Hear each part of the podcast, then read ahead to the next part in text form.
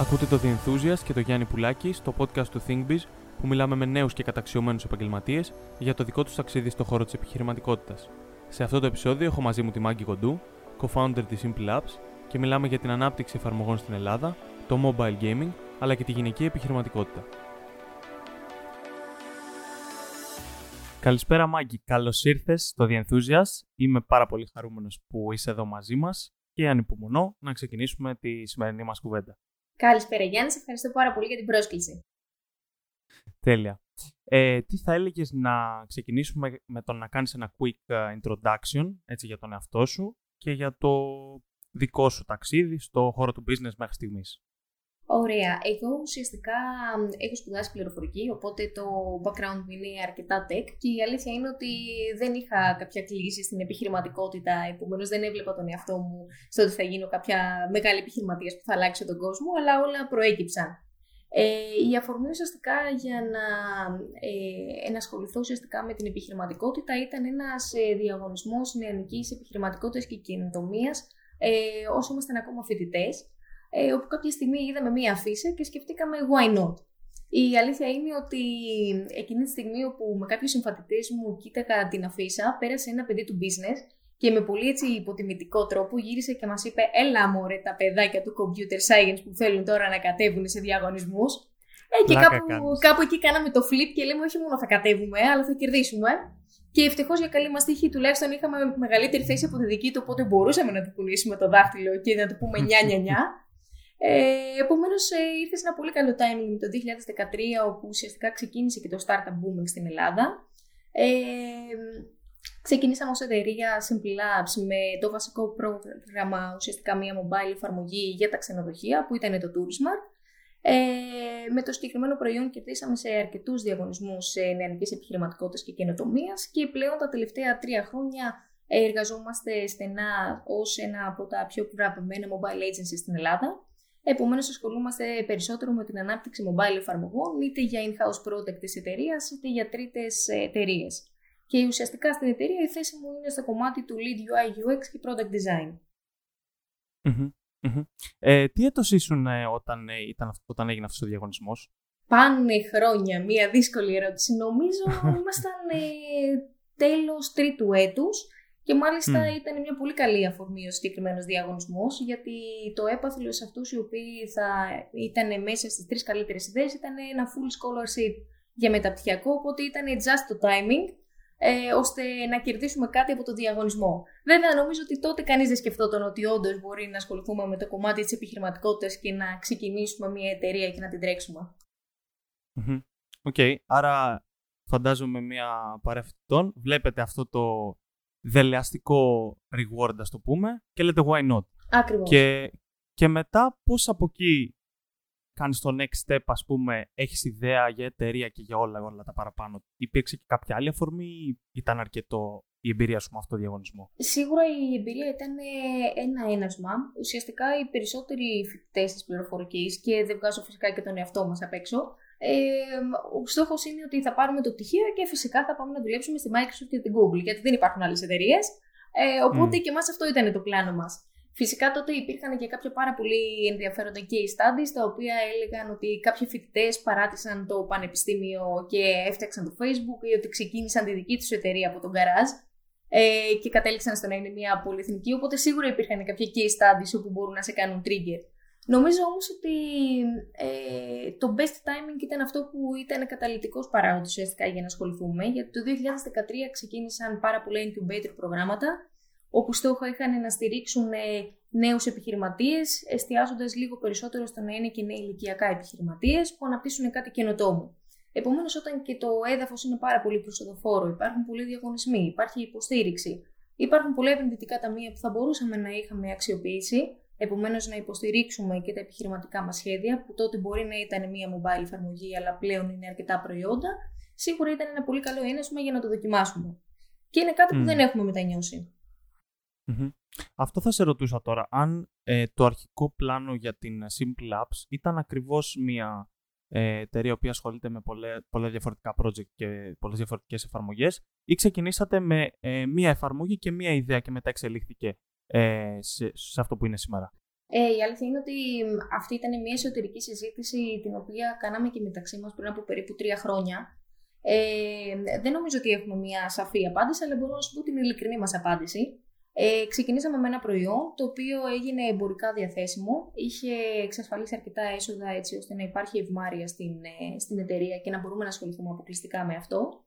Ε, αλλά δυστυχώς ευτυχώς επειδή το background όλων όσων ήταν στην ομάδα ήταν καθαρά τεχνολογικό, επομένως έχουμε αυτό το μικρόβιο του προγραμματιστή που μερικές φορές έρχεται σε πολύ μεγάλο conflict με το επιχειρηματία, το οποίο εστιάζει στο ότι θέλουμε να φτιάχνουμε προϊόντα και καινούργιες υπηρεσίες και να μην εστιάζουμε μόνο σε ένα προϊόν. Ε, αποφασίσαμε ότι αφού είμαστε μέσα σε εισαγωγικά καλή στη δουλειά μας ε, και εφόσον είχαμε αρκετά request ε, από τρίτες εταιρείες αν μπορείτε one-shot να μας φτιάξετε ένα έργο, αποφασίσαμε ότι το κομμάτι του agency είναι κάτι που μας ε, έκανε πολύ πιο χαρούμενους από το να εστιάζουμε αποκλειστικά σε ένα προϊόν. Σίγουρα η μετάβαση δεν ήταν εκεί πιο εύκολη, γιατί ήδη ε, το κοινό ουσιαστικά, οι επιχειρήσεις μας είχαν γνωρίσει με ένα πολύ συγκεκριμένο πρόσωπο και ένα πολύ συγκεκριμένο προϊόν.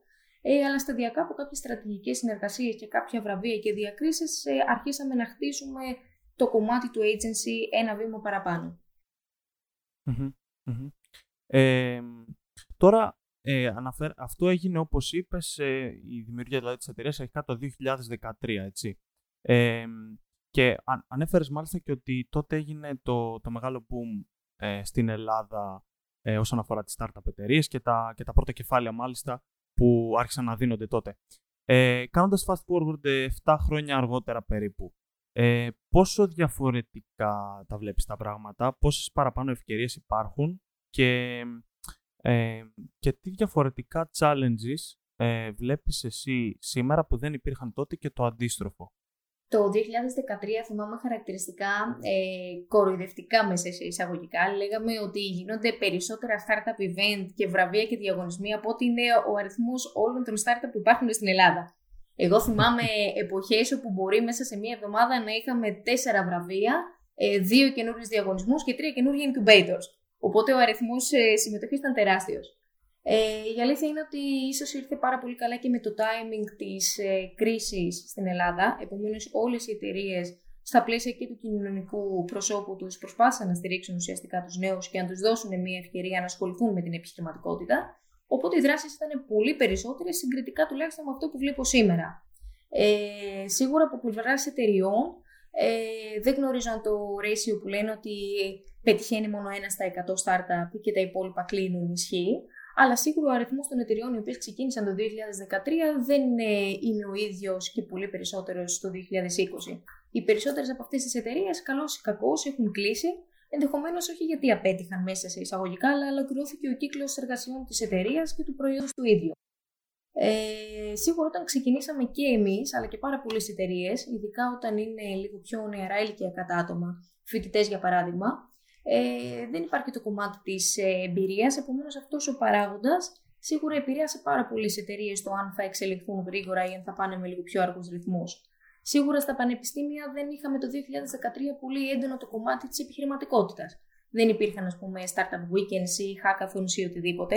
Ε, οριακά δεν ξέρω αν υπήρχε και το Think Biz ή αν ήταν στα πρώτα του βήματα συγκριτικά με το πώς είναι τώρα.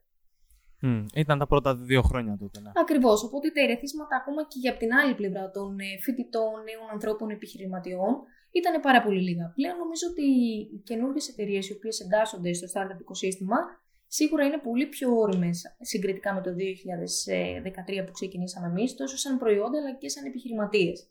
Σω για το 2013 ξεκινήσαμε και οι δύο πλευρές, δηλαδή και η κοινωνία και οι επιχειρήσεις, αλλά και οι επιχειρηματίες, δηλαδή εμείς, στο να ξεκινήσουμε να κατανοήσουμε το τι είναι το startup και πώς μπορούμε να εξελιχθούμε. Ενώ πλέον τα πράγματα είναι πάρα πολύ πιο όρημα, έχουν γίνει αρκετές επενδύσεις, γνωρίζουν και τα ίδια τα επενδυτικά ταμεία πάρα πολλά πράγματα συγκριτικά με διαφορετικά industries, πώς μπορούν να βοηθήσουν ακόμα και τους επιχειρηματίες να εξελιχθούν, γιατί και οι ίδιες εταιρείες στο πορτφόλιό τους έχουν πάρα πολλά παραδείγματα από άλλες εταιρείες. Για παράδειγμα, αν κάποιος ε, θέλει να ξεκινήσει να φτιάχνει ένα marketplace, που συνδέει ουσιαστικά δύο διαφορετικές πλευρές τους, καταναλωτές με αυτούς οι οποίοι παρέχουν μία υπηρεσία. Πλέον υπάρχουν πάρα πολλά marketplace σε διαφορετικούς κλάδους, από κομμάτι υγείας, τουρισμού, αγοράς αγαθών. Επομένως, υπάρχει σίγουρα και ένα έντονο know-how που είναι πάρα πολύ καλό να το μεταφέρεις στους νέους επιχειρηματίες. Ε, εσύ ως Μάγκη τότε που ήσουν ακόμη, και, ακόμη φοιτήτρια, ποια ήταν ε, η μεγαλύτερη έτσι, πρόκληση που αντιμετώπισες στην αρχή; Δηλαδή, τι ήταν αυτό που ε, σου φάνηκε ίσως βουνό ή που να σε έκανε να, να σκεφτείς ακόμη και να, τα, να το παρατήσεις ε, όλο αυτό το δύσκολο και καινούριο κομμάτι; Ε, νομίζω ότι ήταν λίγο περισσότερο προσωπικό και είχε σχέση με την ανασφάλεια. Δηλαδή, σπουδάζεις κάτι ε, και λες εγώ θα πω προγραμματιστή. Θα πάω να δουλέψω σε μια χύψη εταιρεία. Και ξαφνικά σου λένε ότι μπορείς να έχεις και έναν άλλο ρόλο που μπορείς να το συνδυάσεις πολύ επιτυχημένα με αυτό που έχεις σπουδάσει και να καταλήξεις στο να είσαι επιχειρηματίας.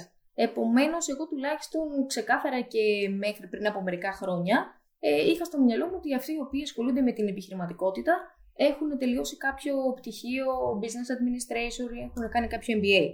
Οπότε το να πάω εγώ με το τεχνολογικό background στα χωράφια μια άλλης επιστήμης, ουσιαστικά μου δημιουργούσε ένα πολύ μεγάλο άγχος ότι μα δεν ξέρω πού πηγαίνω.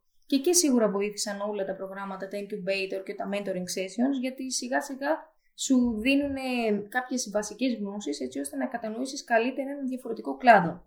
Νομίζω ότι το γεγονός ότι δεν είχα προηγούμενη εργασιακή εμπειρία και ήταν η πρώτη φορά όπου εργαζόμουν και ξεκινούσα τη δική μας εταιρεία, ε, μου δημιουργούσε σίγουρα ένα μεγαλύτερο άγχος για το αν θα τα καταφέρουμε.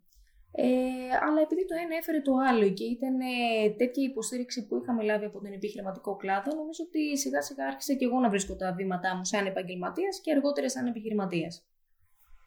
Ναι, φαντάζομαι αυτό που, αυτό που λες ότι ε, βρίσκεις κάποιους ανθρώπους να σου ανεβάσουν την αυτοπεποίθηση και να σου πούνε ότι όχι, μπορείς να το κάνεις. Γιατί δεν είναι έτσι. Δεν χρειάζεται να έχεις ένα πτυχίο ε, στο business για να ανοίξει τη δική σου Δυστυχώς αυτό είναι ε, κάτι το οποίο το έχουμε όλοι μας. Δηλαδή, πάντοτε mm. είμαστε πιο μικροί, αισθανόμαστε ότι αφού έχω ένα πτυχίο, σε αυτό είμαι πολύ πιο καλός.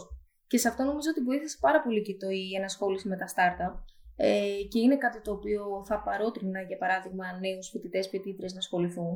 Ε, Καθώς ουσιαστικά η ενασχόληση με τα startup σου δίνει τη δυνατότητα να γνωρίσει πολλούς διαφορετικούς κλάδους και να γνωρίσεις διαφορετικές θέσεις εργασίας. Επομένως, να μπορείς και εσύ ο ίδιος ή η ίδια να κρίνεις αν κάτι σου αρέσει διαφορετικά. Για παράδειγμα, εγώ έχω τελειώσει πληροφορική. Αλλά στην καθημερινότητά μου ασχολούμαι περισσότερο με το UI UX. Δηλαδή, θα μπορούσε κάποιος να πει ότι αυτή είναι μια δουλειά για έναν γραφίστα. Άσχετα αν αυτά τα πράγματα συνδέονται μεταξύ τους. Έχει τύχει πολλές φορές ε, στην εταιρεία να έρθουν ε, κάποια παιδιά τα οποία είχαν background τεχνολογικό, αλλά βλέποντα ότι σου αρέσουν περισσότερο κομμάτια data analyst, να ασχοληθούν λίγο περισσότερο και με τους κλάδους του marketing. Επομένως, νομίζω ότι αυτά τα χρόνια τα φοιτητικά ή τα πρώτα της πρώτης δουλειάς, όπου δεν έχεις πάρα πολύ μεγάλο άγχος, μόλις έχεις πάρει το πτυχίο σου ή είσαι ακόμα φοιτητής, το να δίνεις στον εαυτό σου τη δυνατότητα να γνωρίσεις διαφορετικούς κλάδους και να επιλέξει αν αυτό που σπούδασες πραγματικά σου αρέσει, νομίζω ότι είναι ίσως από τα καλύτερα δώρα που μπορείς να κάνεις. Έχεις τις λιγότερες συνέπειες και τα περισσότερα ωφέλη. Συμφωνώ, συμφωνώ απόλυτα. Ε, στο κομμάτι του, του πτυχίου σου, δηλαδή όταν ξεκινήσατε αρχικά, ε, η ερώτηση που, που μου βγαίνει έτσι αβίαστα είναι αν η σχολή σου είχε δώσει τις βασικές γνώσεις για να ανταποκριθείς σε ένα επαγγελματικό επίπεδο ή και που φαντάζομαι θα απαντήσεις εν μέρει αρνητικά και, και αν όχι, πόσο χρειάστηκε να διαβάσεις και να δουλέψεις μόνος σου πάνω σε αυτό το κομμάτι, ώστε να μπορείς να μιλήσεις με ένα πελάτη και να είσαι, αν όχι 100%, 95% confident ότι θα παραδώσει τη δουλειά που έχεις υποσχεθεί. Ε, για να είμαι απόλυτα ειλικρινής, ε, επειδή δεν έχω σπουδάσει σε ελληνικό πανεπιστήμιο, δεν μπορώ να κρίνω ε, στο 100% τη δουλειά όπου γίνεται. Επειδή έχουμε σπουδάσει στην Αγγλία και σε ελληνικά κολέγια που ακολουθούσαν το αγγλικό πρόγραμμα σπουδών, ε, σίγουρα το συγκεκριμένο πρόγραμμα έχει πολύ έντονη την κουλτούρα και του business facing, επομένως το πώς συνδέονται όλοι οι κλάδοι με την επιχειρηματικότητα και τα μαθήματα εστιάζουν λίγο περισσότερο στο να σου δώσουν κάποια skills. Μπορώ να σου πω μόνο όταν ε, έβλεπα κάποιους συμφοιτητές μου οι οποίοι ήταν ε, στο αντίστοιχο έτος σε ελληνικό πανεπιστήμιο, το αν εγώ ή αυτοί είχαν περισσότερες γνώσεις σε κάποια πράγματα. Νομίζω ότι δεν έχει ιδιαίτερη σημασία να πούμε αν τα αγγλικά πανεπιστήμια είναι καλύτερα από τα ελληνικά. Θεωρώ ότι είναι δύο τελείως διαφορετικά συστήματα προσέγγισης. Ε, αυτό που ξέρω όμως σίγουρα είναι ότι στο δικό μας το κλάδο, ε, όποιο πανεπιστήμιο σχεδόν και αν έχεις τελειώσει, και τα δύο σου δίνουν κάποια εφόδια. Στην αγορά εργασίας, αυτό που και με βοήθησε εμένα, αλλά και βλέπω πλέον εγώ σαν εργοδότης στα νέα άτομα που έρχονται πλέον στην ομάδα μας, είναι κατά πόσο ξέρεις να κάνεις κάτι. Για παράδειγμα, το πανεπιστήμιο θα σου δώσει μια βασική λογική στο πώς να μάθεις κάποια γλώσσα προγραμματισμού, αλλά Στην αγορά εργασίας χρησιμοποιούμε πολύ διαφορετικές γλώσσες, τουλάχιστον στην πλειοψηφία, διαφορετικά framework, διαφορετικά libraries, τα οποία όσο καλό και να είναι ένα πανεπιστήμιο, επειδή ακριβώς εξελίσσεται συνεχώς η τεχνολογία, ποτέ δεν θα έχεις όλα τα εφόδια. Έχεις όμως τις πολύ καλές βάσεις για να εξελιχθείς. Επομένως, νομίζω ότι στο δικό μας τον κλάδο είναι απαραίτητη προπόθεση το να δουλεύεις σε δικά σου project, να μπορείς να τα δείξεις, ακόμα και αν αυτό είναι κάτι που μπορεί να φαίνεται πολύ απλοϊκό σε κάποιον, ε, μία εργασία στη σχολή. Θεωρώ ότι σίγουρα το πτυχίο μπορεί να προειδεάσει κάποιον ότι έχεις τις βασικές γνώσεις, αλλά το πόσο καλά ξέρεις ουσιαστικά να διαχειριστείς ένα πελάτη ή να παραδώσεις ένα project ή να συνεργαστείς αρμονικά σε μια ομάδα με άλλους προγραμματιστές, επαφείται κατά κύριο λόγο στη δουλειά που έχεις κάνει από μόνος σου και στο διάβασμα που έχεις ρίξει καθαρά στον ελεύθερο χρόνο σου. Ναι, και εγώ αυτό περίμενα, να σου ειλικρινής και στις κουβέντες που έχω κάνει με φίλους προγραμματιστές, οι οποίοι ε, τους ενδιαφέρει πολύ το αντικείμενο. Ε, πάντα μου λένε ότι ψάχνονται και εκτός σχολής ε, για πράγματα και, ε, και εργαλεία που μπορούν να χρησιμοποιήσουν, ούτως ώστε γιατί κοιτώντας μάλλον τις ε, τις θέσεις εργασίας, βλέπουν πολλές φορές ότι πολλά από τα requirements δεν τα διδάσκουν στη ναι. σχολή, οπότε αναγκάζονται και αυτοί ξέρεις, να το ψάξουν παραπάνω μόνοι της. Ε, τώρα πηγαίνοντας στο, στο κομμάτι, σε ένα γενικότερο μάλλον κομμάτι των ε, digital, digital agencies στην Ελλάδα, ε, θα ήθελα να μου πεις την άποψή σου πάνω στο θέμα του, του δικού σας community, ε, γιατί αναρωτιέμαι ε, ε, πραγματικά πώς, σε τι επίπεδο είμαστε σε σχέση με το εξωτερικό ε, και, και, πόσο, και πόσο έχει αναπτυχθεί όλο αυτό το industry τα τελευταία χρόνια. Ε, θεωρώ ότι ε, το κομμάτι και των digital agencies αλλά και των mobile agencies, που πολλά από τα digital agencies αναλαμβάνουν και την ανάπτυξη mobile εφαρμογών, ε, είναι σε ένα αρκετά υψηλό επίπεδο και σε παγκόσμιο αλλά και σε ευρωπαϊκό scale. Ε, άλλωστε, αν δει κάποιος ε, κάποιες από τις mobile εφαρμογές για κάποια από τα μεγαλύτερα brands στην Ελλάδα, επομένως αυτοί οι οποίοι τα έχουν φτιάξει κατά κύριο λόγο είναι ελληνικά agency, νομίζω ότι το αποτέλεσμα είναι πάρα πολύ υψηλό με πολύ υψηλά high standards και performance, επομένως είναι και πάρα πολύ ικανοποιητικό. Ε, τώρα σίγουρα δεν έχουμε τον ε, τεράστιο αριθμό που μπορεί να έχουν σε κάποιες άλλες ευρωπαϊκές χώρες, δεν γνωρίζω ακριβώς. Σίγουρα ξέρω ότι τα mobile agency, δηλαδή οι εταιρείες οι οποίες εστιάζουν καθαρά στο κομμάτι ανάπτυξης mobile εφαρμογών, ενδεχομένως να είναι λιγότερες από αυτές που είναι τα digital agencies, οι οποίες ήταν πρώην διαφημιστικές πολλές από αυτές τις εταιρείες και πλέον προσφέρουν πολλές ε, digital experiences ουσιαστικά υπηρεσίες 360, είτε από το κομμάτι της πρόθεσης, της διαφήμισης, της δημιουργίας μιας ε, web πλατφόρμας και ούτω καθεξής. Άρα κάποιος, κάποια μεγάλη εταιρεία και μικρότερη που ε, θέλει να δημιουργήσει και να ανασάρει το δικό της, τη δικιά της mobile εφαρμογή οτιδήποτε, ε, μπορεί να απευθυνθεί στην Ελλάδα. Δεν χρειάζεται δηλαδή να απευθυνθεί στο εξωτερικό για ένα πολύ καλό αποτέλεσμα από ό,τι, από ό,τι αντιλαμβάνομαι. Θεωρώ ότι υπάρχουν πάρα πολύ καλές ελληνικές εταιρείες. Ε, ότι το επίπεδο των εργαζομένων σε καμία περίπτωση δεν είναι χαμηλό και το αποτέλεσμα νομίζω ότι το αποδεικνύει. Επομένως, τόσο για κάποιον ο οποίος θέλει να φτιάξει μια mobile εφαρμογή, μια πλατφόρμα, ε, είτε πρόκειται για μεγάλη πολυεθνική εταιρεία είτε για μικρότερη, σίγουρα το να βρει ένα συνεργάτη στην Ελλάδα είναι πάρα πολύ καλό. Και είναι σίγουρα και μια πολύ καλή ευκαιρία για κάποιους οι οποίοι τώρα θέλουν να ασχοληθούν ουσιαστικά και να δουλέψουν σε κάποια από αυτά τα agency, γιατί έχουν τη δυνατότητα να δουλέψουν πάνω στα project των μεγαλύτερων εταιριών ε, τηλεπικοινωνιών, ιατρικής, ε, retail στην Ελλάδα, καθώς αυτά τα agency τους έχουν βασικούς τους πελάτες. Επομένως, μπορούν να ασχολούνται με κάποια από τα πιο ενδιαφέροντα project τα οποία υπάρχουν στην Ελλάδα. Και αυτό συνδέεται και με, το, με την ερώτηση που θα σου κάνω για, το, για τα ταλέντα, δηλαδή τους, ε, τους ανθρώπους προγραμματιστές που έχουμε στην Ελλάδα, που από άλλους συναδέλφους ε, και ανθρώπους του κλάδου έχω ακούσει ότι είναι πραγματικά άνθρωποι με, με ταλέντο που πολλές φορές μάλιστα αναζητούν και εργασία στο εξωτερικό και πετυχαίνουν και πολλά πράγματα σε ξένες εταιρείες, ακόμη και remotely ε, πλέον.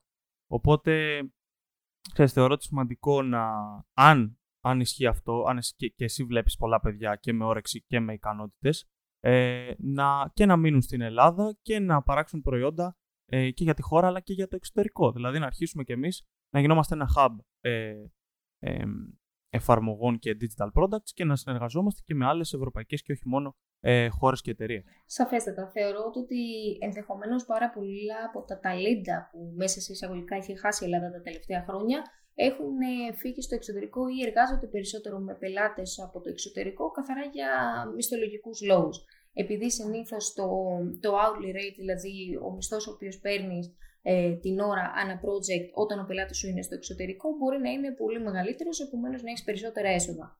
Ε, σαφέστατα όμως, σίγουρα η μισθή στην Ελλάδα, τουλάχιστον στο δικό μας το κλάδο, μπορώ να πω ότι είναι αρκετά πιο υψηλή συγκριτικά με άλλους κλάδους, ακόμα και κλάδους οι οποίοι έχουν ακόμα πολύ μεγάλη ζήτηση, όπως είναι το marketing, το business ή τα οικονομικά. Επομένως, αυτό θεωρώ ότι ίσως να μην μπορούμε να κουμπίσουμε τους μισθούς κάποιων άλλων χωρών. Φυσικά, λαμβάνοντας υπόψη ότι και η ζωή στην Ελλάδα είναι αρκετά ακριβή, αλλά και στο εξωτερικό είναι ακόμη πιο ακριβή. Ε, και σίγουρα το γεγονός ότι αν έχει έναν αρκετά καλό μισθό, και μπορεί να δουλεύει σε κάποια πάρα πολύ ενδιαφέροντα project, είναι ένα κίνητρο για κάποιον τουλάχιστον να ξεκινήσει από την Ελλάδα και αργότερα με βάση τη δική του επιλογή να καταλήξει στο αν θέλει να δουλέψει σε project του εξωτερικού ή όχι. Αλλά σίγουρα έχουμε αρκετή τεχνογνωσία, σίγουρα τα project είναι πάρα πολύ καλά και συγκριτικά με άλλους κλάδους η μισθή μας είναι πάρα πολύ καλή.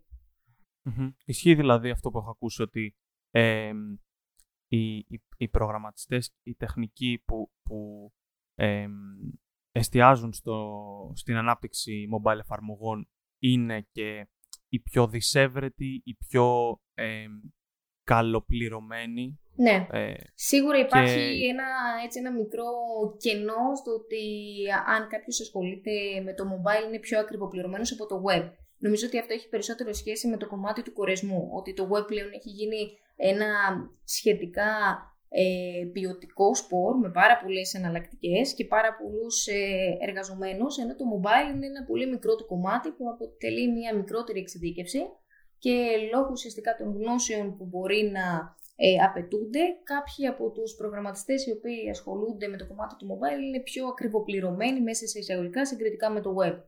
Ε, αλλά σε κάθε περίπτωση νομίζω ότι δεν είναι ένα πολύ συγκεκριμένο fee το πόσο πληρώνονται αυτοί που είναι για το web και πόσο πληρώνονται αυτοί οι οποίοι είναι από το mobile.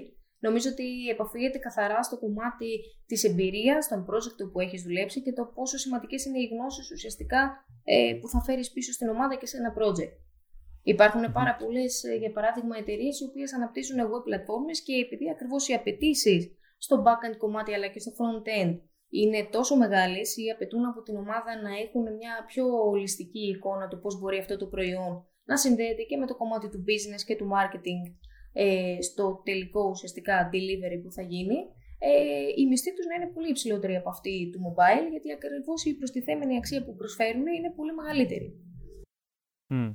Πάντως, εγώ για να σου είμαι ειλικρινής ε, και μέσα από τα χρόνια της σχολής που έχω έρθει σε επαφή και με λίγο κώδικα, σε επίπεδο web πιο πολύ, ε, έχω πάντα στο μυαλό μου ότι σε οποιαδήποτε κουβέντα ή και ιδέα μπορεί να προκύψει, ε, ξέρω ότι εγώ προσωπικά και παιδιά των οικονομικών που έχουν μια ε, απλή επαφή με, το, με τον προγραμματισμό, δεν μπορούμε να αναπτύξουμε μια mobile εφαρμογή. Ενώ αυτό δεν ισχύει τόσο για, τα, για το websites, γιατί επειδή μια περίοδο π.χ. είχα ασχοληθεί και είχα δει κάποια courses πάνω, στην, ε, πάνω στο frontend και το backend, ήταν κάτι το οποίο ήταν doable, παιδί μου. Ναι. Ενώ το κομμάτι των, των εφαρμογών δεν είναι. είναι. Αυτό είναι κάτι που ισχύει, είναι μύθος. Ε, θεωρώ πως σίγουρα χρειάζεται ότι μάλλον κάποιος ο οποίος έχει ένα τεχνολογικό background είναι πολύ πιο εύκολο να καταλάβει ουσιαστικά το πώ χτίζεται μια mobile εφαρμογή από κάποιον ο οποίος μπορεί να δει 5-10 tutorials σε HTML, CSS για να ξεκινήσει να φτιάχνει το πρώτο μου site από τη Fisher Price.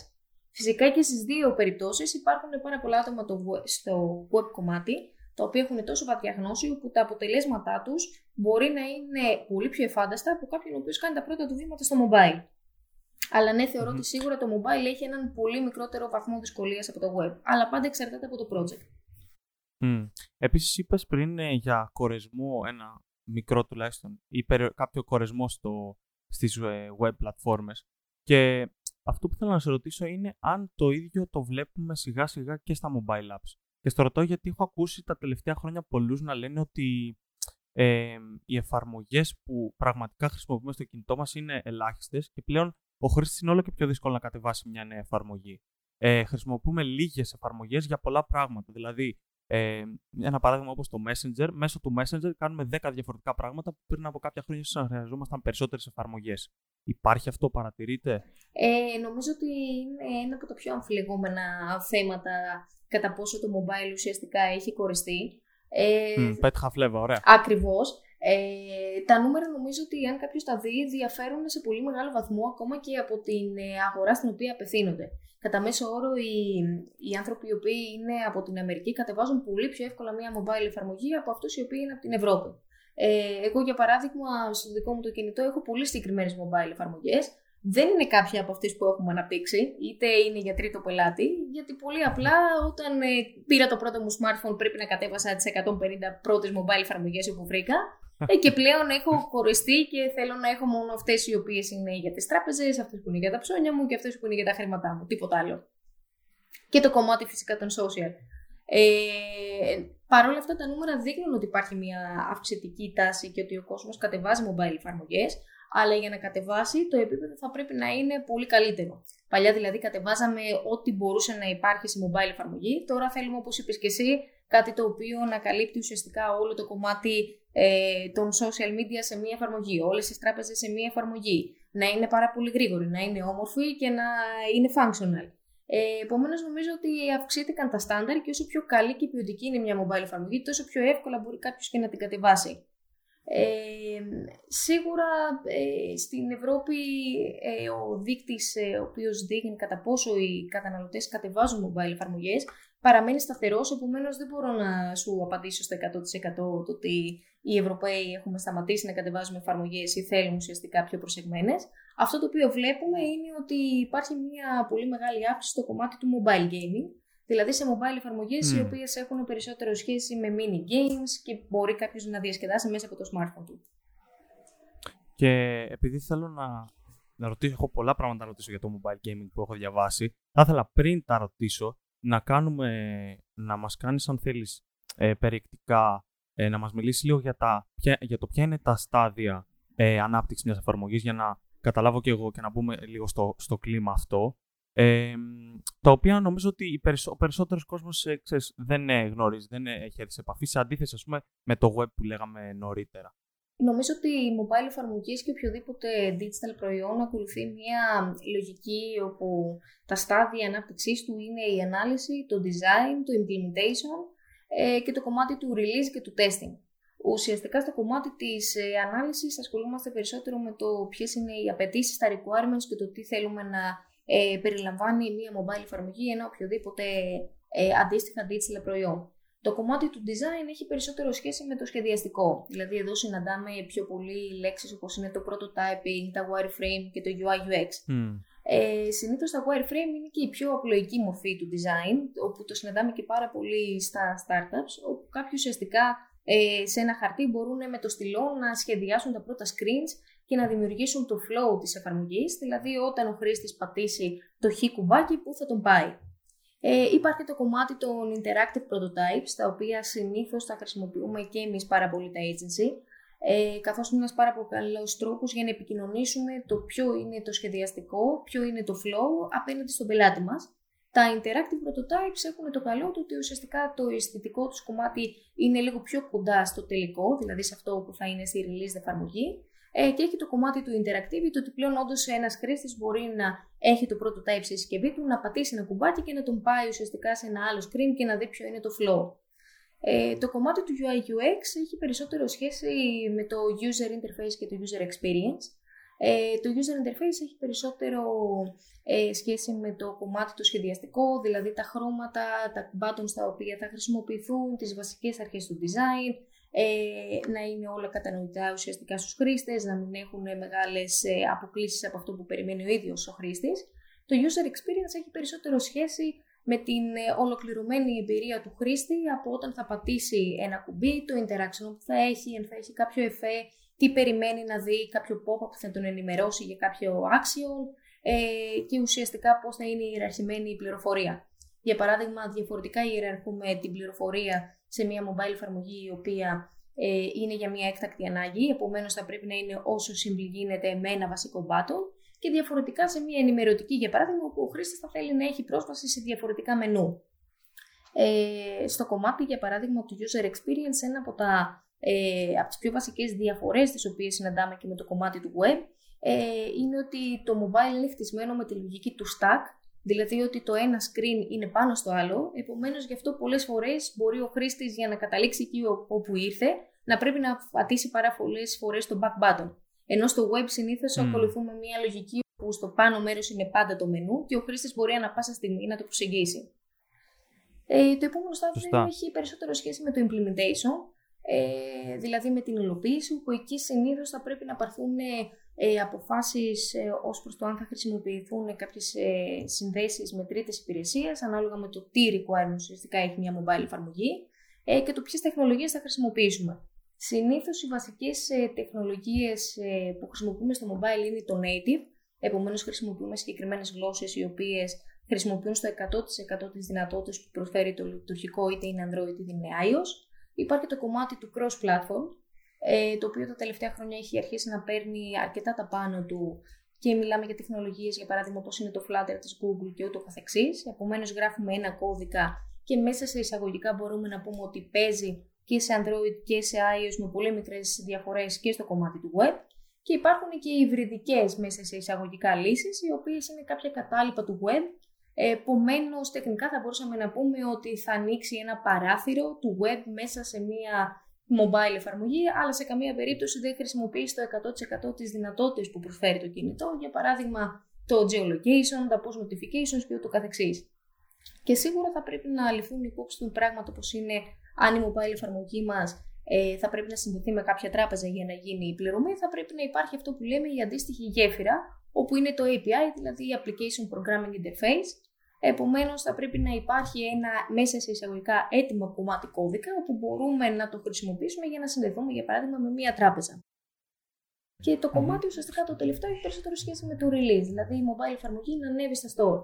Όπου εκεί η διαδικασία είναι ότι ουσιαστικά θα πρέπει να βγάλουμε ένα, να φτιάξουμε το αντίστοιχο account ε, σε Google Play και σε iOS αντίστοιχα, επομένως ε, να πάρουμε το αντίστοιχο key και να μπορέσουμε να κάνουμε release στην εφαρμογή. Και φυσικά υπάρχει το testing που είναι ίσως και από τα πιο σημαντικά phases ουσιαστικά, ότι με το που ολοκληρώσουμε μια mobile εφαρμογή πλέον την τοστάρουμε συνεχώς, τόσο για να δούμε ε, εάν λειτουργεί σε μεγάλο βαθμό, ε, αν αντιμετωπίζει οποιοδήποτε πρόβλημα, για παράδειγμα κάποιο bug, όσο και να μπορέσουμε να αναγνωρίσουμε μέσα από analytics πώς είναι το κοινό μας, ποιο είναι το κοινό μας, πού πατάει, ποια είναι η περιήγηση που ακολουθεί, επομένως να μπορέσουμε να κατανοήσουμε και αν το experience που τους έχουμε προσφέρει είναι ικανοποιητικό ή θα πρέπει να χτίσουμε κάτι εξ αρχής.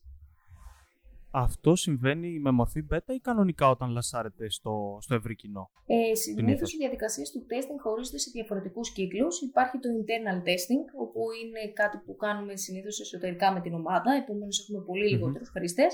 Ε, μετά το δουλεύουμε με μεγαλύτερες ομάδες, κυρίως target group, ε, μέσα από το Google Play υπάρχει και η δυνατότητα μια mobile εφαρμογή να τη βγάλεις beta, επομένως να επιλέξει ότι θέλω να είναι για μέχρι ένα συγκεκριμένο αριθμό ανθρώπων και σε πολύ συγκεκριμένες ίσως χώρες. Επομένως, αμέσως αμέσως μπορείς να τεστάρεις και κάποια functional πράγματα, όπως για παράδειγμα αν ήταν μια social εφαρμογή, ε, αντέχουν σερβερ μου τον κόσμο ο οποίος ανεβάζει ναι. συνεχώς φωτογραφίες. Τους αρέσει; Και σίγουρα υπάρχει και το testing το οποίο ακολουθείται από πλευράς ε, interface όταν υπάρχουν διαφωνίες ως προς το εικαστικό κομμάτι, ποια προσέγγιση θα ήταν καλύτερη στο χρήστη. Συνήθως εκεί σπλιτάρουν ουσιαστικά το interface και το 50% των χρηστών μας βλέπουν μια συγκεκριμένη λύση και το άλλο 50% μια άλλη. Είναι μια πολύ συγκεκριμένη τεχνική που ακολουθεί, για παράδειγμα, ακριβώς στο Facebook. Όπου μπορεί να είμαστε ο ένας δίπλα στον άλλον και η mobile εφαρμογή εγώ να τη βλέπω τελείως διαφορετικά από εσένα. Ε, καθώς το Facebook χρησιμοποιεί τη λογική των rollout, δηλαδή σταδιακά βγάζει κάποια καινούργια χαρακτηριστικά, τα δοκιμάζει στο κοινό και αν δεις ότι έχουν την ανταπόκριση ή ότι μπορούν τέλος πάντων να βελτιωθούν και όντως να προσθεθούν στο προϊόν, σιγά σιγά τα προσθέτει. Mm.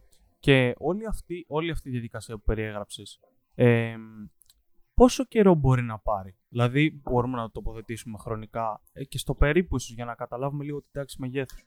Σίγουρα μια mobile εφαρμογή θεωρώ ότι ενδεχομένως να χρειάζεται λίγο περισσότερο από το web ε, νομίζω ότι αυτό επαφείται κατά κύριο λόγο όμως στο πόσο μεγάλο είναι το έργο, επομένως πόσα είναι αυτά τα χαρακτηριστικά. Σε καμία περίπτωση δεν θα, ε, όσο απλό και αν φαίνεται ουσιαστικά ένα έργο, ε, για να μπορέσει να κάνει όλο τον κύκλο ουσιαστικά ανάπτυξης, δηλαδή να ορίσουμε μαζί για παράδειγμα με τον πελάτη τα requirements, να έχουμε χρόνο ε, για το UI UX design, επομένως να συμπεριλάβουμε το back and forth, ότι μπορεί και η άλλη πλευρά να έχει κάτι διαφορετικό να προτείνει να μπορέσουμε να κάνουμε ουσιαστικά μετά το κομμάτι του development και να έχουμε χρόνο και για testing, ε, θα όριζε το minimum περίπου τις 30 με 45 εργάσιμες ημέρες. Mm. Α, περίμενα να, να ακούσω τρεις μήνες, ας πούμε. Πρέπει να ακούσω πολύ παραπάνω. Ε, κοίτα, αν βάλεις τις 30 με 45 εργάσιμες ημέρες, κάπου εκεί θα σου βγουν. Αλλά δεν ακούγεται πολύ καλύτερο όταν λες ότι σε 30 μέρες θα έχετε mobile εφαρμογή. Ναι, ναι, σωστό. ε, ναι, και άρα εγώ αν έρθω σήμερα, ας πούμε, και, ε, και σου ζητήσω ε, ή θέλω να, να, να συνεργαστούμε για ένα mobile app, δεν πρέπει να περιμένω αυτό να είναι διαθέσιμο ε, πριν από κάποιο τέτοιο χρονικό ορίζοντα. Και φαντάζομαι ότι υπάρχουν και πολλές διαβαθμίσεις ανάλογα με, και με το, και με το είδος της εφαρμογής. Ποιο είναι το κομμάτι, ε, ποιο είναι το κομμάτι του, της διαδικασίας που συνήθως είναι το πιο χρονοβόρο και ίσως και να σε φθείρει και ως επαγγελματία περισσότερο; Ε, νομίζω ότι θα έλεγα το κομμάτι το σχεδιαστικό, του UI UX, ε, γιατί προηγείται του development. Ε, φυσικά και μπορούν να ξεκινήσουν κάποια πολύ μικρά πράγματα στο development, αλλά αν δεν γνωρίζει η ομάδα στο 100% το πώς είναι το UI UX, ποιο είναι το flow που ακολουθεί ο χρήστης για να πάει από το ένα βήμα στο άλλο. Και δεν έχει και όλα τα assets, δηλαδή όλα τα εικονίδια, γραμματοσυρές, οτιδήποτε μπορεί να χρειαστεί για να ξεκινήσει το development, νομίζω ότι αυτό είναι το πιο χρονοβόρο και συνήθως, επειδή όλοι έχουμε στο πίσω μέρος του μυαλού μας ότι το σχεδιαστικό είναι ότι αφού μπορώ να συνδυάσω το τζιν μου με οποιοδήποτε χρώμα μπλουζάκι, σημαίνει ότι ξέρω να κάνω μία mobile εφαρμογή σωστή. Εκεί υπάρχει μεγαλύτερη τριβή του back and forth, γιατί να μην το κάνουμε έτσι. Μα σας εξηγώ ότι αυτός είναι ο βέλτιστος τρόπος, mm. επομένως συνήθως εκεί. Στο κομμάτι των requirements, ξέρεις, ο πελάτης πάντα έρχεται με ένα request ότι θέλω η mobile εφαρμογή να κάνει αυτό. Και στο τεχνικό κομμάτι δεν μπορεί να σου πει ε, να σου δώσει feedback στην ε, διαδικασία παρά μόνο στο ναι. testing ότι α, αυτό κολλάει ή αυτό θα το ήθελα λίγο διαφορετικά. Ναι, ναι, σωστά. σωστά. Ε, γυρνώντας τώρα στα, στα mobile games, γιατί δεν τα έχω ξεχάσει. Ε, τι γίνεται με, αυτήν την, ε, με όλο αυτό το κομμάτι; Δηλαδή έχω ακούσει ειδικά τα τελευταία ένα-δύο χρόνια, έχω διαβάσει και αρκετά άρθρα ε, και διάφορες προσεγγίσεις, freemium, ε, θα, θα, μου, θα μου πεις εσύ τώρα, θα μου τα πεις όλα αυτά. Ε, ποιο, ποιος είναι ο ενδεδειγμένος τρόπος σήμερα να φτιάξεις ένα mobile game και τι αυτό, ε, πώς αυτό βγάζει χρήματα, δηλαδή πώς κάνεις ε, τους χρήστες σου engage και τους κάνεις και addicted από ό,τι φαντάζομαι πολλές φορές ε, για να μπορέσεις να βγάλεις έσοδα και πολλά έσοδα. Ναι. Μάλιστα, πολλές φορές. Ε, η αλήθεια είναι ότι το, το gaming industry πάντα είχε ε, ένα πάρα πολύ μεγάλο ενδιαφέρον, γιατί οι περισσότεροι το προσεγγίζουμε σαν χόμπι, επομένως σίγουρα επενδύουμε πάρα πολλά χρήματα. Αλλά το κομμάτι, το ότι μπήκε το gaming στο mobile, νομίζω ότι ήταν μια τεράστια αλλαγή, τόσο στο κομμάτι του, ε, της ε, πληροφορικής, όσο και στο κομμάτι του marketing. Γιατί αν αναλογιστεί κάποιος ότι υπάρχουν περισσότερα από 1,6 δισεκατομμύρια engaged mobile users, ε, ξοδεύονται σε mobile διαφημίσεις περισσότερα από 5 δισεκατομμύρια δολάρια, είναι σίγουρα ένα πάρα πολύ μεγάλο revenue για όλες τις εταιρείες οι οποίες φτιάχνουν ένα mobile game. Σαφέστατα, ένα mobile game έχει πάρα πολλές απαιτήσεις στο να φτιαχτεί, ε, αλλά είτε γιατί μπορεί να εκμεταλλευτεί το κατάλληλο timing, είτε γιατί μπορεί το παιχνίδι το ίδιο να είναι πάρα πολύ εθιστικό, έχει πάρα πολλές πιθανότητες να μπει πάρα πολύ εύκολα σε μια συσκευή, σε ένα smartphone ενός οποιοδήποτε καταναλωτή. Ε, υπάρχουν και οι στάντι εταιριών, οι οποίες όπως το Flappy Bird μπορεί να το θυμάται κάποιος, ε, Νομίζω πολύ θα το θυμούνται. Το οποίο πραγματικά το gameplay του δεν είχε κάτι ιδιαίτερα αξιόλογο, δεν ήταν κάτι το οποίο απαιτούσε βασικά πάρα πολύ μεγάλη, ε, μεγάλο development ε, όσον αφορά το κομμάτι της υλοποίησης. Ήταν πάρα πολύ απλοϊκό, αλλά είχε κάτι πάρα πολύ χαρακτηριστικό. Ήταν πάρα πολύ εθεστικό. Και νομίζω ότι είχε μπει σε πολύ περισσότερες συσκευές από ότι είχαν μπει κορυφαία παιχνίδια από κορυφαίες εταιρείες που αναπτύσσουν game ε, σε PC, Xbox ή PlayStation 4 και τα games τους αυτά δεν κατάφεραν ποτέ να πιάσουν τα downloads που είχαν ουσιαστικά το κομμάτι το, του Flappy Bird. Και αντίστοιχα. Δεν είχαν και την ίδια μουσική, βέβαια. Σαφέστατα. και δεν είναι τυχαίο κι άλλωστε ότι μετά από μία εβδομάδα εμφανίστηκαν πάρα πολλές απομιμήσεις ουσιαστικά, όπου μπορεί να μην ήταν το Flappy Bird, μπορεί να ήταν ένα γουρουνάκι, μπορεί να ήταν μία γελάδα ή ούτω καθεξής. Mm. Ε, επομένως αυτό από μόνο του νομίζω ότι καθιστά ε, το mobile ως ένα πάρα πολύ μεγάλο revenue για πάρα πολλές εταιρείες οι οποίες είναι gaming. Ε, σίγουρα το, ένα από τα πιο, τους πιο εύκολους θα μπορούσε κάποιους ε, τρόπους ε, κάποιος να πει για να, κατε, να προτρέψει τους χρήστες να κατεβάσουν μια εφαρμογή είναι αυτό που λέμε το freemium μοντέλο που ανέφερες και εσύ. Δηλαδή ότι η mobile εφαρμογή είναι διαθέσιμη δωρεάν στον κόσμο, μπορούν να την κατεβάσουν και ενδεχομένως μέσα από κάποιες αγορές, μέσα δηλαδή από κάποια in-app purchases, ε, να τον κάνεις prompt να αγοράσει κάποιον. Ε, αυτό είναι το ένα μοντέλο. Και το άλλο μοντέλο είναι περισσότερο τα έσοδα τα οποία έρχονται από τις διαφημίσεις. Ε, η αλήθεια είναι ότι το κομμάτι των διαφημίσεων mobile εφαρμογές τα τελευταία 2-3 χρόνια έχει γίνει πάρα πολύ έντονο, καθώς έχει εξελιχθεί και έχει φτάσει σε πολύ ψηλά επίπεδα, όπως θα μπορούσε να πει κάποιος και το AdWords αντίστοιχα. Ε, αν θέλαμε να μιλήσουμε λίγο περισσότερο στο να κατανοήσουμε τη λογική των mobile διαφημίσεων, ε, δεν είναι τυχαίο το ότι πλέον υπάρχουν ε, οι κλασικοί marketeers, οι digital marketeers και υπάρχει και ένα πολύ συγκεκριμένο κλάδος όπου είναι πλέον οι mobile marketeers, δηλαδή αυτοί που έχουν μια επιπλέον εξειδίκευση όσον αφορά το κομμάτι του mobile. Ε, Συνήθως το κομμάτι των διαφημίσεων νομίζω το έχουμε δει όλοι. Ε, είτε αυτό είναι κάποια μπανεράκια, είτε είναι κάποιας μορφής βίντεο που εκεί που καθόμαστε ξαφνικά σκάει ένα βίντεο και δεν μπορούμε πολλές φορές δυστυχώς να το κλείσουμε. Ε, ναι.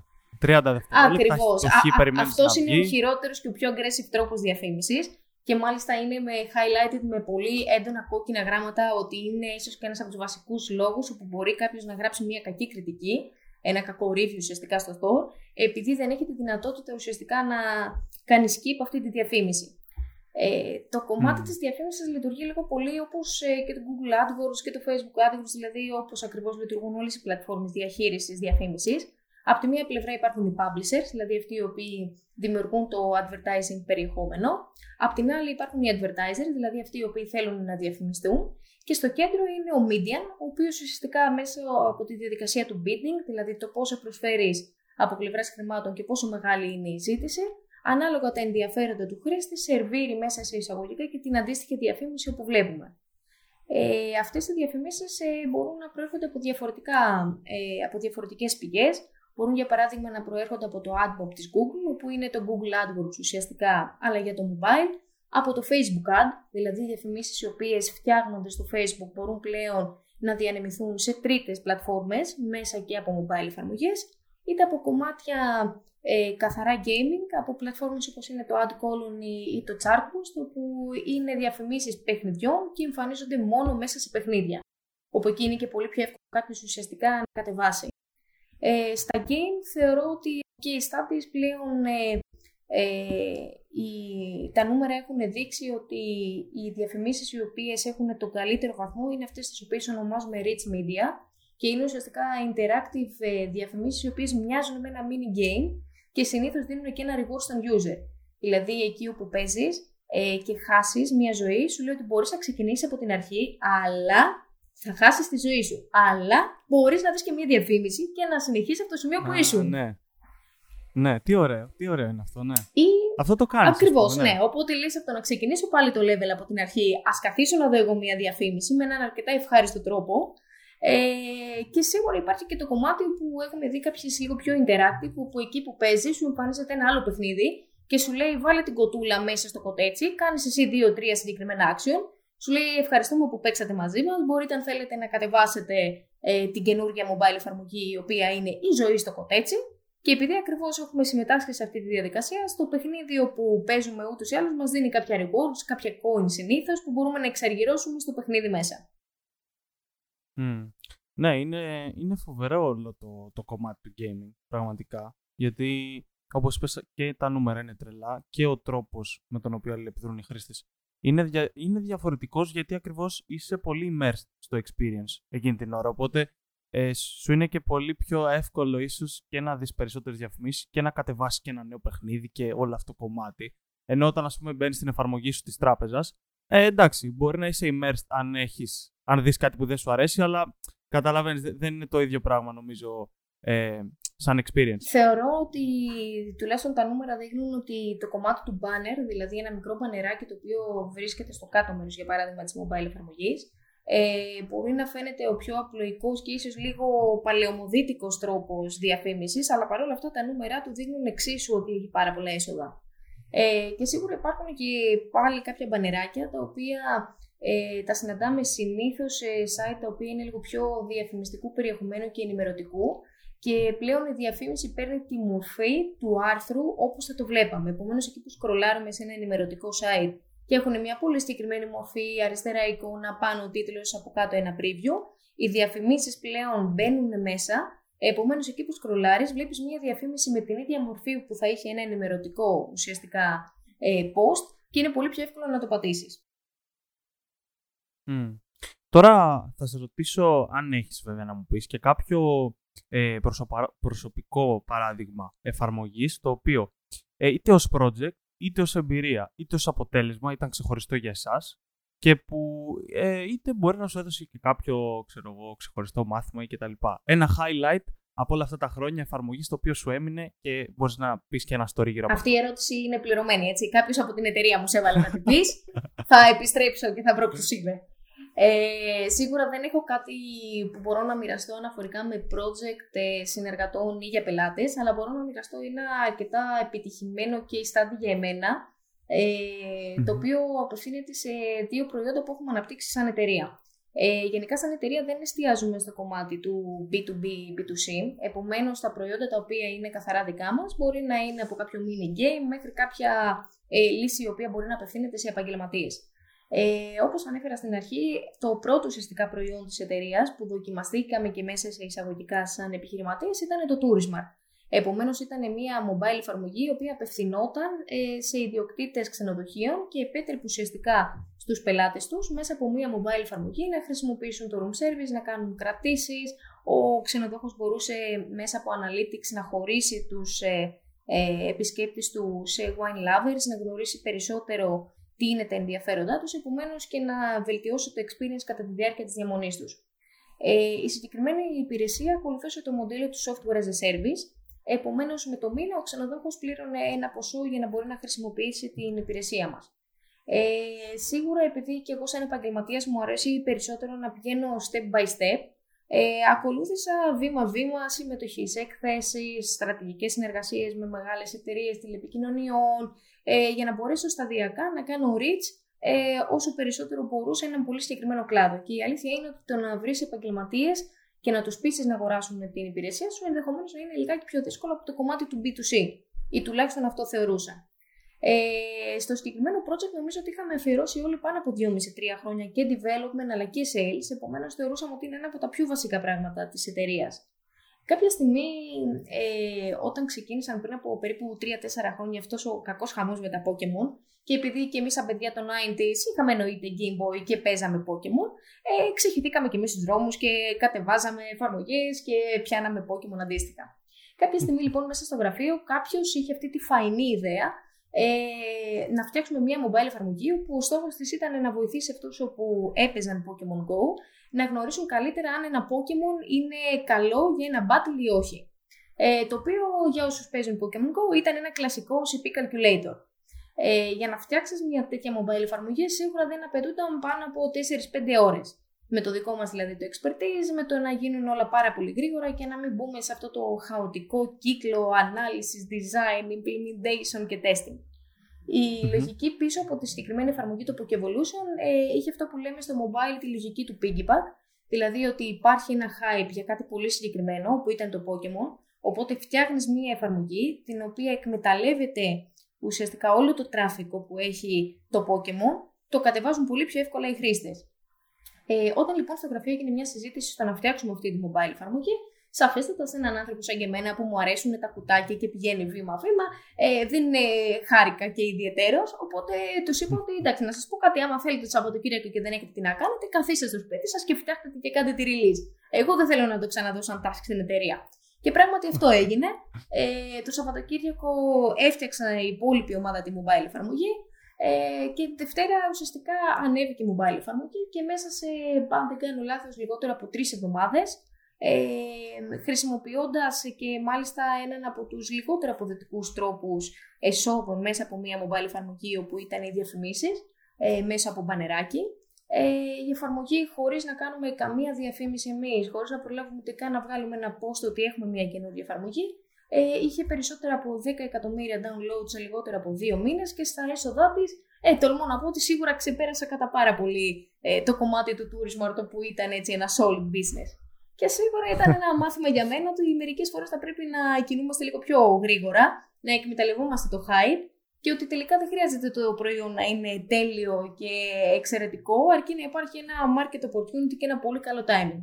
Φυσικά μπορείς να φανταστείς ότι όταν ξεκίνησε η καινούργια εφαρμογή για το Harry Potter που ακολουθούσε τα βήματα του Pokemon Go, ποια ήταν η πρώτη στην εταιρεία που σήκωσε το χέρι και είπε ότι παιδιά εγώ θα κάνω το design για αυτή την εφαρμογή. Νομίζω μπορώ να φανταστώ, ναι. Ε, και ξέρεις, είναι πολύ ωραία αυτά τα story. Αυτό το είχες αναφέρει και ότι είχαμε γνωριστεί από κοντά, οπότε ε, ήθελα πάλι Ξέρεις, να και να θέλω να το ξεχάσω. Δεν με αφήνουν. Ναι. Δηλαδή, κάθε φορά που γίνεται αράης μια συζήτηση για ένα καινούριο project και θέλω να πω το, το, τη λέξη μα, απλά γυρίζουν όλοι στο meeting room, με κοιτάνε και σωπαίνω και συνεχίζω να κρατάω τις σημειώσεις μου.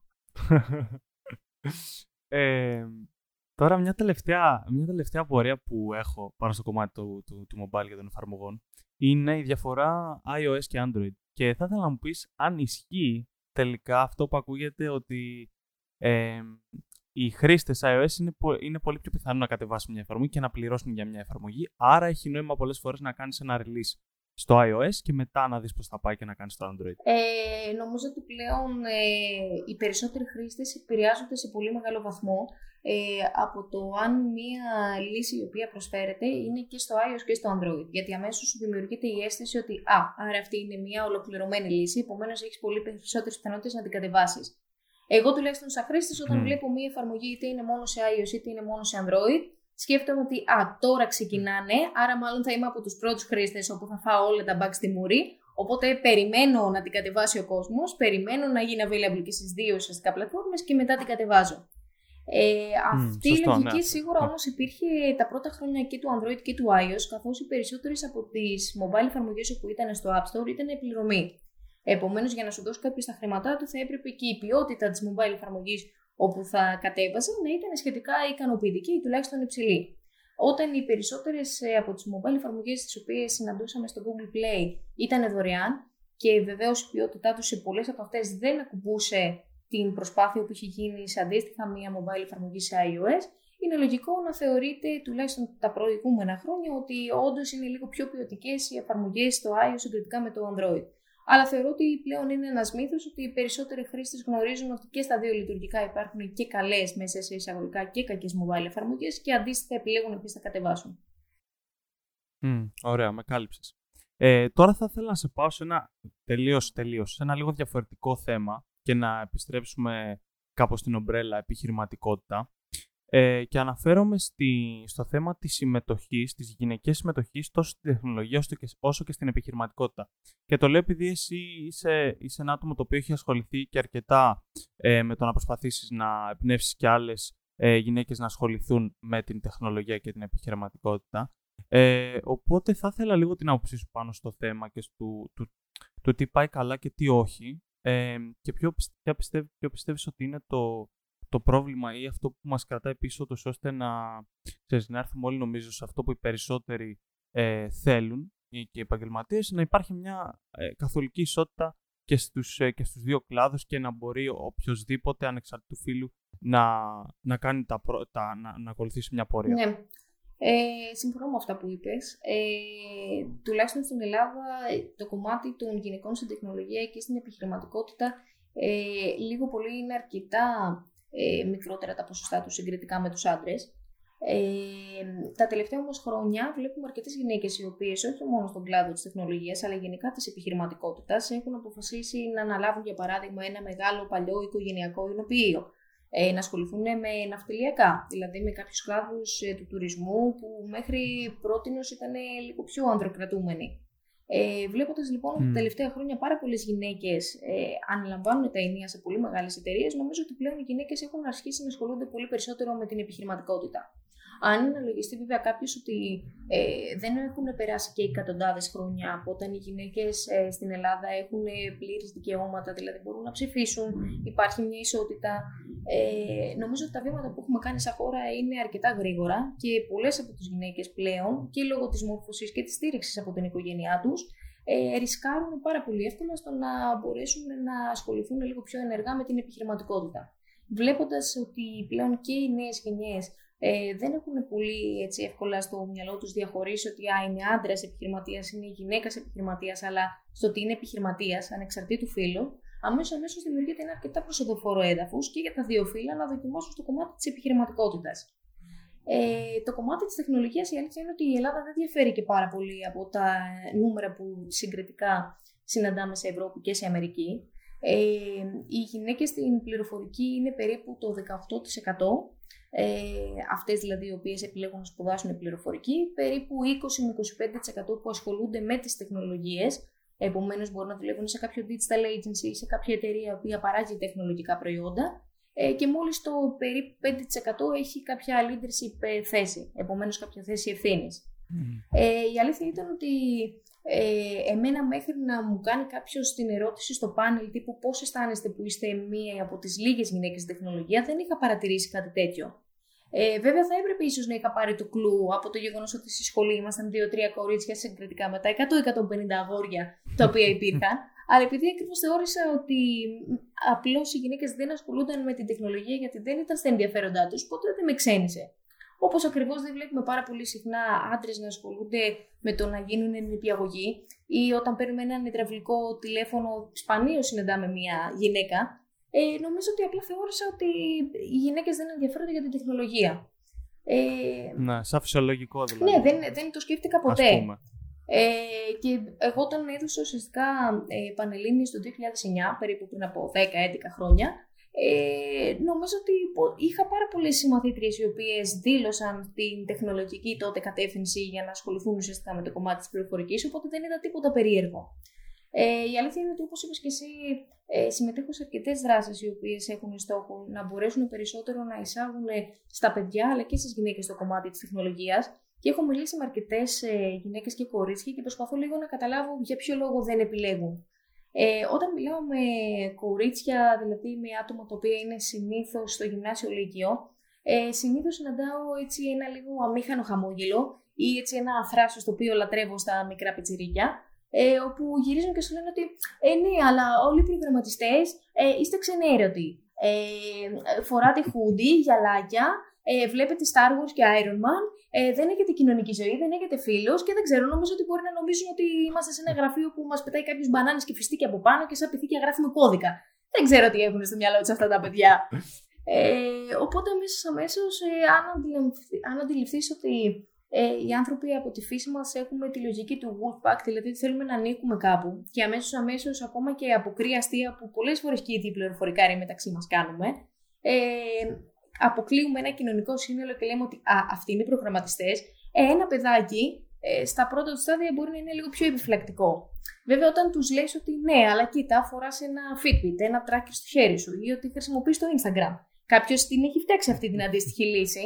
Ε, ή τους λες ότι μπορείς να συμμετέχεις σε project τύπου να γράψεις ένα λογισμικό για να οδηγεί ένα αυτοκίνητο χωρίς ε, χωρίς οδηγό ή να στείλεις ένα διαστημόπλιο ε, με τη SpaceX ή με την NASA ε, ενθουσιάζονται και καταλαβαίνουν πλήρως ε, τη λογική.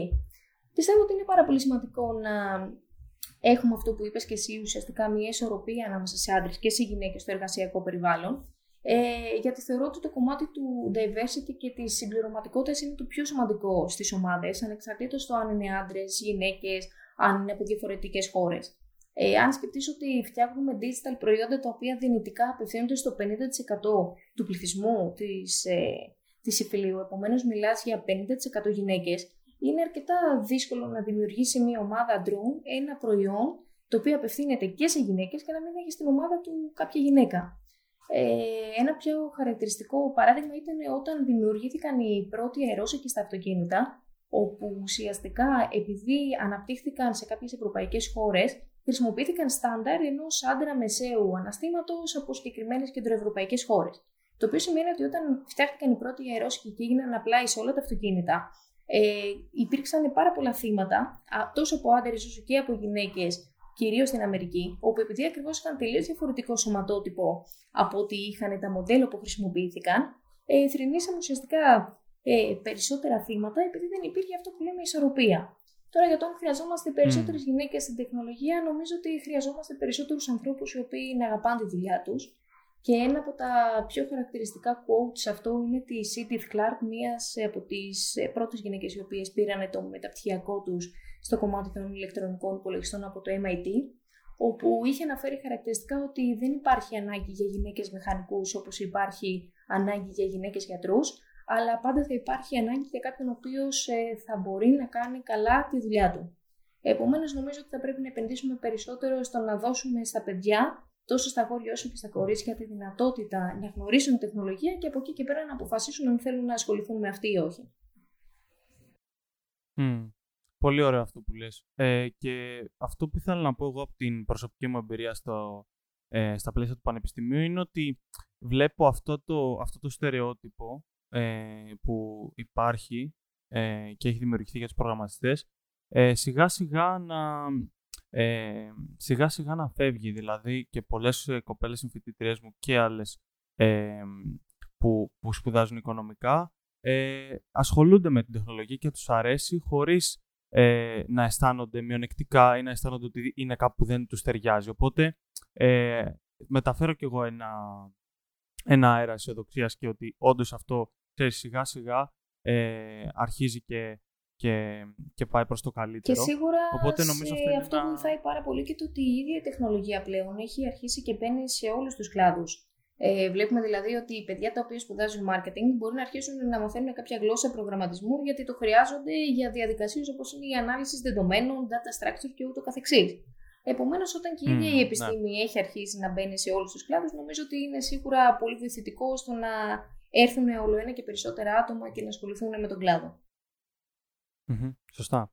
Τώρα, αν θέλει κάποιος να ασχοληθεί με, το, με τον προγραμματισμό και ειδικότερα και με την ανάπτυξη mobile εφαρμογών, τι είναι αυτό το ένα πράγμα που θα του έλεγες να, να ασχοληθεί και να ξεκινήσει ως φοιτητής, ε, προκειμένου να, να πετύχει και να μπει σε αυτό το, σε αυτό το τρένο ε, αυτού του επαγγέλματος και του κλάδου; Ε, σίγουρα υπάρχουν ε, αρκετοί τρόποι για να ξεκινήσει κάποιος να μαθαίνει το κομμάτι του mobile development. Ε, θεωρώ ότι κάποιο nanodegree ή κάποιο course microdiploma ε, το οποίο έχει μια πολύ συγκεκριμένη δομή και παίρνει κάποιον νέο και νέο ουσιαστικά βήμα-βήμα και του μαθαίνει το πώς να χτίζει μια mobile εφαρμογή, ε, σίγουρα είναι πολύ πιο βοηθητικό από το να ξεκινήσει κάποιος μόνος του χαοτικά, να ψάχνει για όλες τις τεχνολογίες, για όλα τα libraries, για όλα τα frameworks. Ε, σίγουρα απαιτεί χρόνο, καθώς τα περισσότερα course από αυτά ε, έχουν διάρκεια 3 έως 6 μήνες, αλλά είναι ένας αρκετά εύκολος τρόπος για να κάνεις μετάβαση από το κομμάτι του web στο mobile.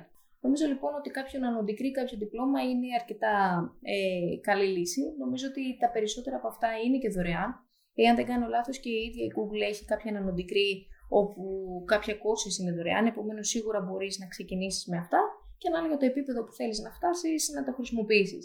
Σε κάθε περίπτωση όμως ισχύει αυτό που είπαμε και πριν, ότι για να μπορέσει να εξοικειωθείς ουσιαστικά με το εργαλείο ε, και με τη γλώσσα και να δοκιμάσεις πράγματα ε, και να καταλήξεις στο ότι κάποιες συγκεκριμένες τεχνολογίες σε σένα σου ταιριάζουν πολύ περισσότερο, ακόμα και αν δεν υπάρχει τεράστια ζήτηση στην αγορά εργασίας για τη συγκεκριμένη γλώσσα, θα πρέπει να δουλέψεις δικά σου project, επομένως να χρησιμοποιήσεις τη γνώση που έχεις πάρει και να αρχίσεις να φτιάχνεις demo πράγματα για κάποιους δυνητικούς πελάτες που θα μπορούσαν να στα ζητησουν Ωραία, ωραία. Ε, λοιπόν, πριν, πριν κλείσουμε, θα ήθελα να σου κάνω και κάποιες γρήγορες ερωτήσεις. Οπότε, όταν είσαι έτοιμο, μπορούμε να ξεκινήσουμε. Με αγχώνεις. Ναι. Δεν θέλω να σε αγχώσω. Ε, είσαι έτοιμη. Ε, νιώθω έτοιμη. Μόνο μην με ρωτήσεις για ζώδια και για οροσκόπους, αυτά δεν τα πηγαίνω πολύ καλά. Ωραία, μισό λεπτό. Τη σβήνω αυτή την ερώτηση. Ωραία, ξεκινάω. Ε, αγαπημένο podcast. Ε, τα δικά σας. Τι εννοείς; Ήταν πληρωμένη αυτή η απάντηση. τη δέχομαι, τη δέχομαι. Δεν θα επιμείνω. Δεν θα επιμείνω γιατί μου άρεσε. Ε, ένα βιβλίο που σου άλλαξε τον τρόπο σκέψης. Δεν ξέρω αν είσαι του βιβλίου. Ε, δυσκολεύομαι πάρα πολύ να διαβάσω βιβλία. Ε, αλλά παίζω πάρα πολλά video games. Θεωρώ ότι είναι πολύ πιο διασκεδαστικά. Ε, Επομένως, ε, βιβλία νομίζω ότι Έχω διαβάσει αρκετά λίγα. Αυτά που μου αρέσουν λίγο περισσότερο έχουν περισσότερο σχέση με αυτό που λέμε εκλαϊκευμένη επιστήμη. Επομένως, με λίγο πιο απλά λόγια, προσπαθείς να εξηγήσεις διάφορα φαινόμενα τα οποία έχει προσεγγίσει ο Άινστάιν και εξίσου άλλοι επιστήμονες αντίστοιχα. Οπότε δεν έχεις ένα που ή θυμάσαι τίτλο για κάποιο; Ε, όχι, αλλά συνήθως ε, κάποια βιβλιαράκια που θα μπορούσα να πω ότι διαβάζω είναι από το Smashing Magazine όπου κάθε μήνα συνήθως δίνει κάποια βιβλιαράκια και έχουν περισσότερο σχέση με design και το πώς ε, ουσιαστικά μπορεί να συνδέονται με διαφορετικούς κλάδους, από business, από marketing και ούτω καθεξής. Περίμενες ότι θα σου πω τα κλασικά lean startup και hooked και ούτω καθεξής; δεν ξέρω, δεν ξέρω. Ε, είναι ενδιαφέρον γιατί δεν μπορώ να προβλέψω ποτέ τι μπορεί. Οπότε ξέρεις, κάθε απάντηση είναι, είναι ξεχωριστή. Οπότε μου αρέσει αυτή η ερώτηση. Ε, προχωράω στην επόμενη, η οποία σχετίζεται με το αν έχεις ε, και αν ναι, ποιο είναι το role model σου ε, επαγγελματικά; Mm. Ε, Ξέρεις κάποιον που θαυμάζεις για τη δουλειά του, όλο αυτό το κομμάτι. Ε, δεν έχω κάποιο πολύ συγκεκριμένο άτομο. Ε, μπορώ να σου πω όμως ότι κοιτάζω άτομα τα οποία είναι στην Ελλάδα. Δεν έχω σαν role model τον Bill Gates ή τον Zuckerberg ή οτιδήποτε μπορεί κάποιος να πει σε τετριμένη απάντηση. Ε, παραδειγματίζομαι από πράγματα που βλέπω από επαγγελματίες, συνήθως περισσότερο γυναίκες οι οποίες ασχολούνται με το κομμάτι της τεχνολογίας ή που ασχολούνται περισσότερο με το να βοηθήσουν νέους να κάνουν τα πρώτα τους βήματα στην επιχειρηματικότητα. Και από αυτά τα άτομα πάντα βρίσκω κάτι διαφορετικό, είναι διαφορετικό και η στάδη και λέω ότι να, αυτό που κάνει είναι πάρα πολύ ωραίο, θα ήθελα και εγώ να το εντάξω και να βοηθήσω και εγώ κάποιον άλλο. Android ή iOS και γιατί; Ε, Γιάννη μου δεν σε ακούω, πάτε το 0. Ε, Android ή iOS. Ε, νομίζω Android. Ε, δεν έχω κάποιο πολύ συγκεκριμένο λόγο. Δεν θα πω στη, στη λούπα το να σου πω ποιο είναι καλύτερο. Ε, μην αρχίσεις να με ρωτάς είναι πιο γρήγορα το iOS ή το Android. Ε, είναι διαφορετική τρόπη προσέγγισης του λειτουργικού. Ε, όχι, το iOS δεν είναι πιο γρήγορο από το Android. Ε, όχι, η κάμερα του iOS δεν είναι η καλύτερη από αυτή του Android. Νομίζω ότι ανάλογα το budget που έχεις, ε, παίρνεις ένα αντίστοιχο κινητό που να ε, μπορείς να ικανοποιήσει περισσότερο τις ανάγκες σου. Αν με ρωτάς τελείως σαν χρήστη, νομίζω ότι προτιμώ το κομμάτι του Android ε, τόσο από performance wise, ε, καθώς υπάρχουν πάρα πολλές επιλογές από κατασκευαστές, επομένως υπάρχουν διαφορετικές κάμερες, διαφορετικοί επεξεργαστές που μου δίνει τη δυνατότητα να επιλέξω. Ε, νομίζω ότι μου αρέσει λίγο περισσότερο ο τρόπος που οργανώνονται οι φάκελοι και το πώς ε, είναι το λειτουργικό σύστημα. Το iOS έχει έναν πολύ απλό τρόπο που μπορεί να τον χρησιμοποιήσει τέλεια η μαμά μου και ο μπαμπάς μου. Εμένα επειδή μου αρέσει να είναι όλα σε φακέλους, υποφακέλους, κατηγοριούλα, φακελάκι, υποφακελάκι, ε, θέλω να μπορώ να έχω αυτό το customizability και προτιμώ το Android. mm Ωραία. Αποδεκτό. Πάλι καλά. Ε, όχι, εγώ δεν είμαι, δεν είμαι κανενός σε την πλευρά ακόμη ε, πειραματίζομαι, αλλά ξέρεις, ο κάθε, ο κάθε καλεσμένος δίνει μια πολύ διαφορετική απάντηση και λόγο που προτιμάει. Οπότε τα, τα, τα λαμβάνω όλα αυτά και στο, στο τέλος θα κάνω κι εγώ, ε, θα βγάλω μια Θα ακολουθήσει και η ερώτηση Windows ε, ή App ή Mac για να ξέρω. Ε, επειδή ε, πριν ξεκινήσουμε την συνέντευξη, τέθηκε αυτή στο τραπέζι και, και συγχύστηκες, δεν θα στην κάνω. Οπότε αποφάσισε να μου το προσεγγίσει να... με βάση το λειτουργικό σε mobile. Έξυπνα έπαιξες, Γιάννη. Μπράβο σου. Ακριβώς. Ακριβώς. ε, πρωινή παραγωγικότητα ή ξενύχτη πάνω από το PC. Ε, νομίζω ότι είμαι ξεκάθαρα ανοιχτοπούλη. Ε, μέχρι τις 4 το πρωί ο υπολογιστής μου είναι πάντα ανοιχτός. Ε, νομίζω ότι δουλεύω πιο αποδοτικά στο διάστημα 12 έως 4 το πρωί. Ίσως γιατί έχει την απόλυτη ησυχία, δεν έχω distraction ε, από το γραφείο ή από οτιδήποτε. Ξέρω όμως και πάρα πολλούς συναδέλφους οι οποίοι είναι πρωινοί τύποι. Ωραία. Και η τελευταία ερώτηση. Ποια είναι η εφαρμογή που έχεις μισήσει περισσότερο και γιατί; Σιγή θείος. Ε, δεν μου έρχεται κάτι στο μυαλό. Ε, τι με ενοχλεί; Κάποια που να έχεις, ε, ξέρεις, να πεις ότι γιατί ας πούμε τη χρησιμοποιούν τόσοι ή γιατί αυτό ή ε, Συνήθως με ενοχλούν τα μοντέλα τα οποία ξεκινάνε freemium και καταλήγουν ακόμα και τα free χαρακτηριστικά που έδινε να είναι paid. Ε, οπότε εκεί με ενοχλεί και είμαι στο ότι, OK, δώσε τα τρία που χρησιμοποιούσαμε χαρακτηριστικά δωρεάν. Σταμάτα να θέλεις να βγάλεις λεφτά από παντού και αν νιώθω καλύτερα θα σου δώσω τα λεφτά μου και θα αγοράσω από τα in-app. Νομίζω ότι αυτό το πράγμα όταν το βλέπω σαν pattern σε εφαρμογή με ενοχλεί. Mm, τέλεια. Ωραία. Ωραία. Λοιπόν, ε, Μάγκη, σε ευχαριστώ πάρα, πάρα πολύ για το σημερινό. Ε, πέρασα πολύ ωραία και νομίζω ότι είπαμε και ενδιαφέροντα πραγματάκια. Και εγώ και ευχαριστώ πάρα πολύ και για το χρόνο σου και για την πρόσκληση. Εννοείται. Ε, πού, θα, πού θα στείλουμε κάποιον που θέλει να σε βρει να σε ρωτήσει κάτι; Ε, ας βγει έξω στον δρόμο, ας βάλει μια φωνή, κάπου θα εμφανιστώ. Ε, μπορεί ουσιαστικά να με προσεγγίσει είτε από Facebook είτε από LinkedIn, όπου συνήθως μέχρι τις 4 είμαι available. Επομένω, μπορεί να μου στείλει feel free οποιοδήποτε message ή στο email μου στο maggie.popakisimpleapps.gr.